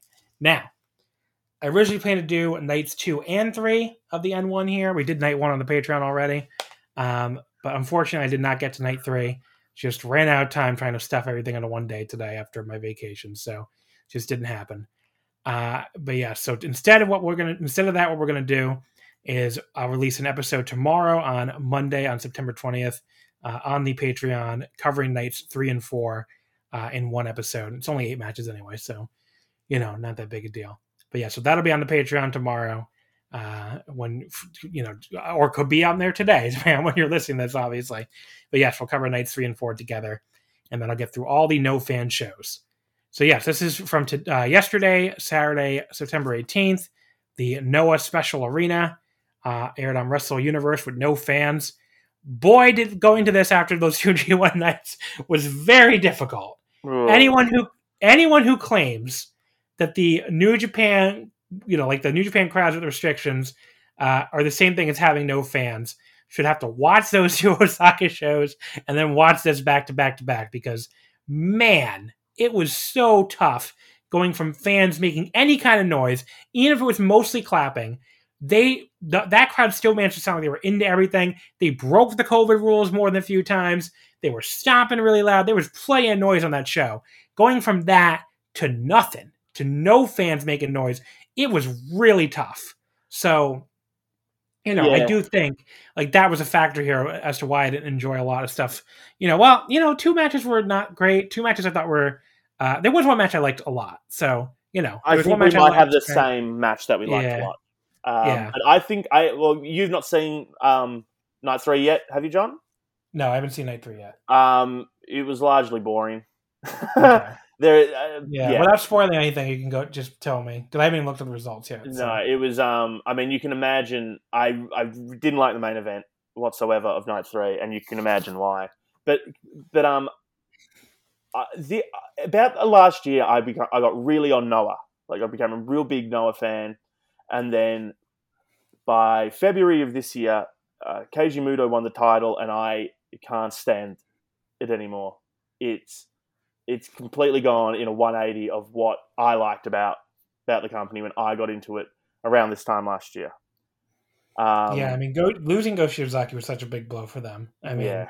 you know, obviously he'll be back at some point from his injury, but like, man, he was carrying that company. It's very clear in hindsight. I mean, I, am not as down on Keiji Muto as some people, but it's just boring. That, That's it's like what it, like I don't know. It's it's a big. Night, well, he's not champion anymore, but yeah, I know, but it's a big. Yeah. But he's still on, on a lot of the main events uh, yeah. of like the, this tournament. But yeah, I think it's such a downgrade from Shiozaki being sort of the first champion that you're when you're following the company.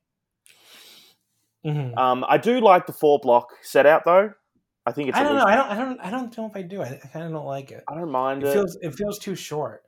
It does, it does, but I mean, I don't mind anything different. I do, however, really like. Now, this is probably the highlight of the show and the N1 tournament. I do like how they put up their wrestler stats on the screen during the match. Mm-hmm. I think it's like it's a it's. A, These took that from the too. Did they? Yeah. Oh well. Well, well it's the same company now. Still, so. uh, I guess it is, but st- I yeah. mean, I don't mind stealing as long as you're stealing the good parts. Exactly. But uh, but yeah, the the you know the, I'm not I'm not out here to say like everything in Noah sucks or anything. I'm not really that far down on them, but you know, so far this tournament has gotten off to like a eh a pretty eh start is what I would say. Not like a terrible start because both nights had at least one match I put at four stars, but like there's a lot of stuff here I wasn't into, as we'll get to here again. Uh, the show opened with the D block. Uh, it was Masakatsu Funaki defeating Akitoshi Saito in 1253. Uh, I thought this match was very boring early. Why absolutely long? nothing, absolutely nothing going on. I mean, they just stand there looking at each other for a while, not in the cool Go Fujita way, just a very boring looking at each other. Uh, after a long stretch of nothing, we finally do get something. Uh, Saito pulled the mats up off the floor and piled, hit a pile driver on Funaki out there on the floor. That I did not see that coming. It was kind of cool. Uh, but then Saito slowly controlled Funaki back in the ring, uh, eventually hits an Iron Claw slam, but Funaki essentially no sells it and hits a rolling capo kick to put Saito down. Uh, they both got back up. They traded elbows from Saito, open hand slaps from Funaki, and then Funaki finally catches his arm looking for an elbow, takes him straight down the mat into a triangle, and then gets the arm extended into a cross arm breaker. And Saito has no choice but to tap out immediately. I thought this was really boring a lot of the way.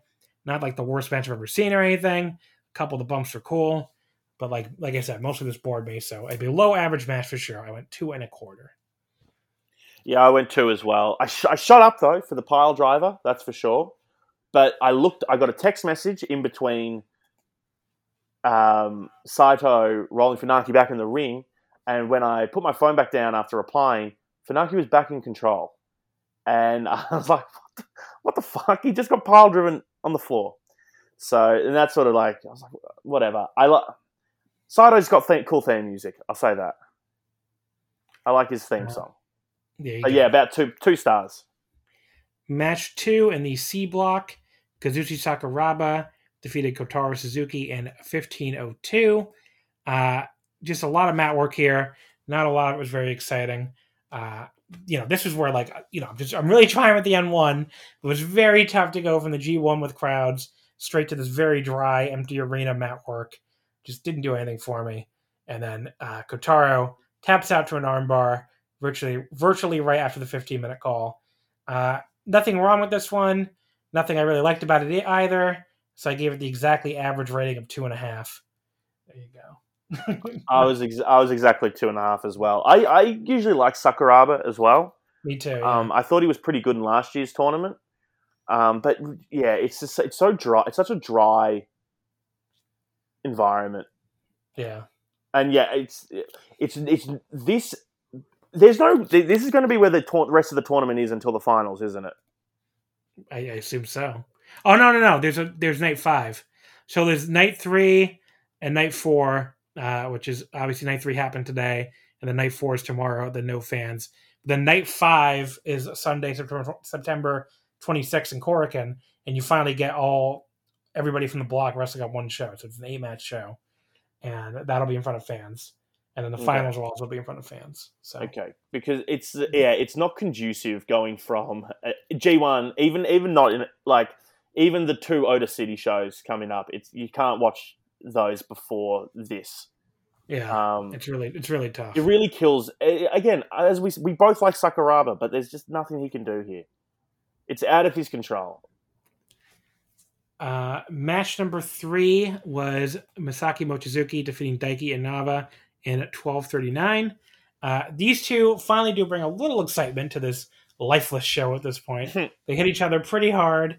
They did some moves other than very slow mat wrestling, which again, I, it's not like I, I like mat wrestling, but like there is something about really, really slow mat wrestling in these first two matches and the complete lack of any atmosphere at all in this dark, empty room with no fans there that just really combines to make it almost unwatchable. It So- feels like a training drill. Like it feels like I'm Exactly. watching wrestlers training, and I don't want to watch them train. I want to watch them wrestle. Uh, unfortunately, with this match that is otherwise very quite good, uh, Mochizuki kind of screws up the finish. He takes a moment to set himself after leaping the second turnbuckle with the Sankaku Geri to the face. Uh, it's unfortunate with the finish, but yeah, just didn't, you know, it was kind of an awkward spot. Uh, this was not any kind of blowaway match or anything, but uh, the first two matches, almost came off that way. Uh, but I went three and a quarter. You know, pretty good. Uh, couldn't go higher than that, especially with the kind of botched finish. But a breath of fresh air after the first two for sure. Yeah, I'm probably around that three and a quarter, even maybe three and a half, just because it, like you're right, it's so much, it's, it's so much better, or at least more. It had more life in it than the first two. Um, that it felt probably if this was anywhere else, it'd probably be maybe a three, maybe even yeah three probably. But ju- yeah, it, this this this show this card definitely needed it for sure. Uh, the main event was in the A block. Kaito Kiyomiya defeated Manabu Soya in 2507. This was great. I mean, this was the match that almost saved the show. Uh, Well, both guys, the first of show, all, right? Like. I guess so. You could say that one out of four matches. But yeah, yeah, you could say it saved the show. Uh, both guys go the route here of being louder than usual to try to make up for the total lack of crowd noise. Probably a smart move. Uh, I particularly noticed this when Kaito was struggling to make up the ropes during a Soya Boston Crab. He was like really screaming, which I was like, okay, good. You know what you're doing here, trying to make up for the lack of any crowd noise. Uh, that was like right before the 15 minute call. And it just this match just had a lot of really nice action throughout. Uh, there was a moment where like Soya got dropped on his head with a German suplex just to pop up and hit a very nice spear. That was a highlight. And they end up fighting the top rope where Soya hits a nice power slam off of there for another two count just before the 20 minute call. And Kaito, you know, the whole match is basically he's trying to fight from underneath against the bigger Soya, which is like Kaito always excels at that. He's great at being the underdog and fighting from underneath. Uh, to his detriment sometimes, as people pointed out during the, the long title reign that didn't really work. But this is, you know, this let him do what he did, what he does best, and he was really quite good here. Uh, he finally put Soya down with some nice drop kicks and then an inverted DDT, but Soya just barely kicked out before the three count. But then Kaito pretty quickly after that hits the Tiger Suplex hold, just as we get the 25 minute call, and that is finally the pin. Uh, I thought this was pretty awesome. I went four stars flat on it. Uh, I guess you could say they're at least giving us one awesome match per show. Uh, but I, I didn't think the, you know, I, I mean, I don't know if this made up for the first two matches or anything or the atmosphere of the show. But maybe just skip to this match, honestly. maybe just you can watch This- the semi no doubt. Like, don't, don't watch anything else on this card. Like, yeah, the semi main event you can watch if you feel like it, but the Uh, main event is the only thing yeah. you really got to watch. and I'm I'm lower on the main event than you, just slightly. I went three point seven five. Um, uh, is this the first time um, uh, is shown off his new look Oh, maybe. Yeah, with the so. black hair and the and the Yeah. primarily black pants? I think that's true. Yeah, because they, they were yelling about the uh, the new tights when he came out. Right. Yeah, I like the look. Yeah, but they showed a they, they showed a picture of him, obviously pre look, and I was like, and his hair didn't look as blonde as I pictured it in my head when I saw the new look. So, but yeah, I like the new look. Um, I think I think actually Soya was maybe the MVP of this match a little bit. Like I thought he yeah played, Soya was great. I thought he played his role um, like to perfection. Like you know, you know he wasn't you know he's, he's not doing the stereotypical great you know wrestling epic things that you know we've come to know from you know the, the greats of this era. But like his his role it was just perfect, and he allowed, as you said, Kiyomiya to do what he does best. So yeah, really, really good stuff. Really, really good stuff. Um, yeah, I mean, but it's it's Kiyomiya. What what do you expect, really? There's what like maybe uh, Soya's pretty good too, but I mean, Kiyomiya is probably what one of the three best wrestlers in this tournament. Yeah, I think so. I mean, pro- probably I I probably put him number one, honestly, but yeah, I mean, he probably is. I I like Nakajima just on a personal level more. Mm-hmm. Um, just because, yeah, but that's just my personal preference. those, that, of, it, it, would be those two and Sugiura. Those are the only three. Uh, Kenoh as well. Kenoh, yeah, Kenoh's yeah, right I there like too. Kenoh.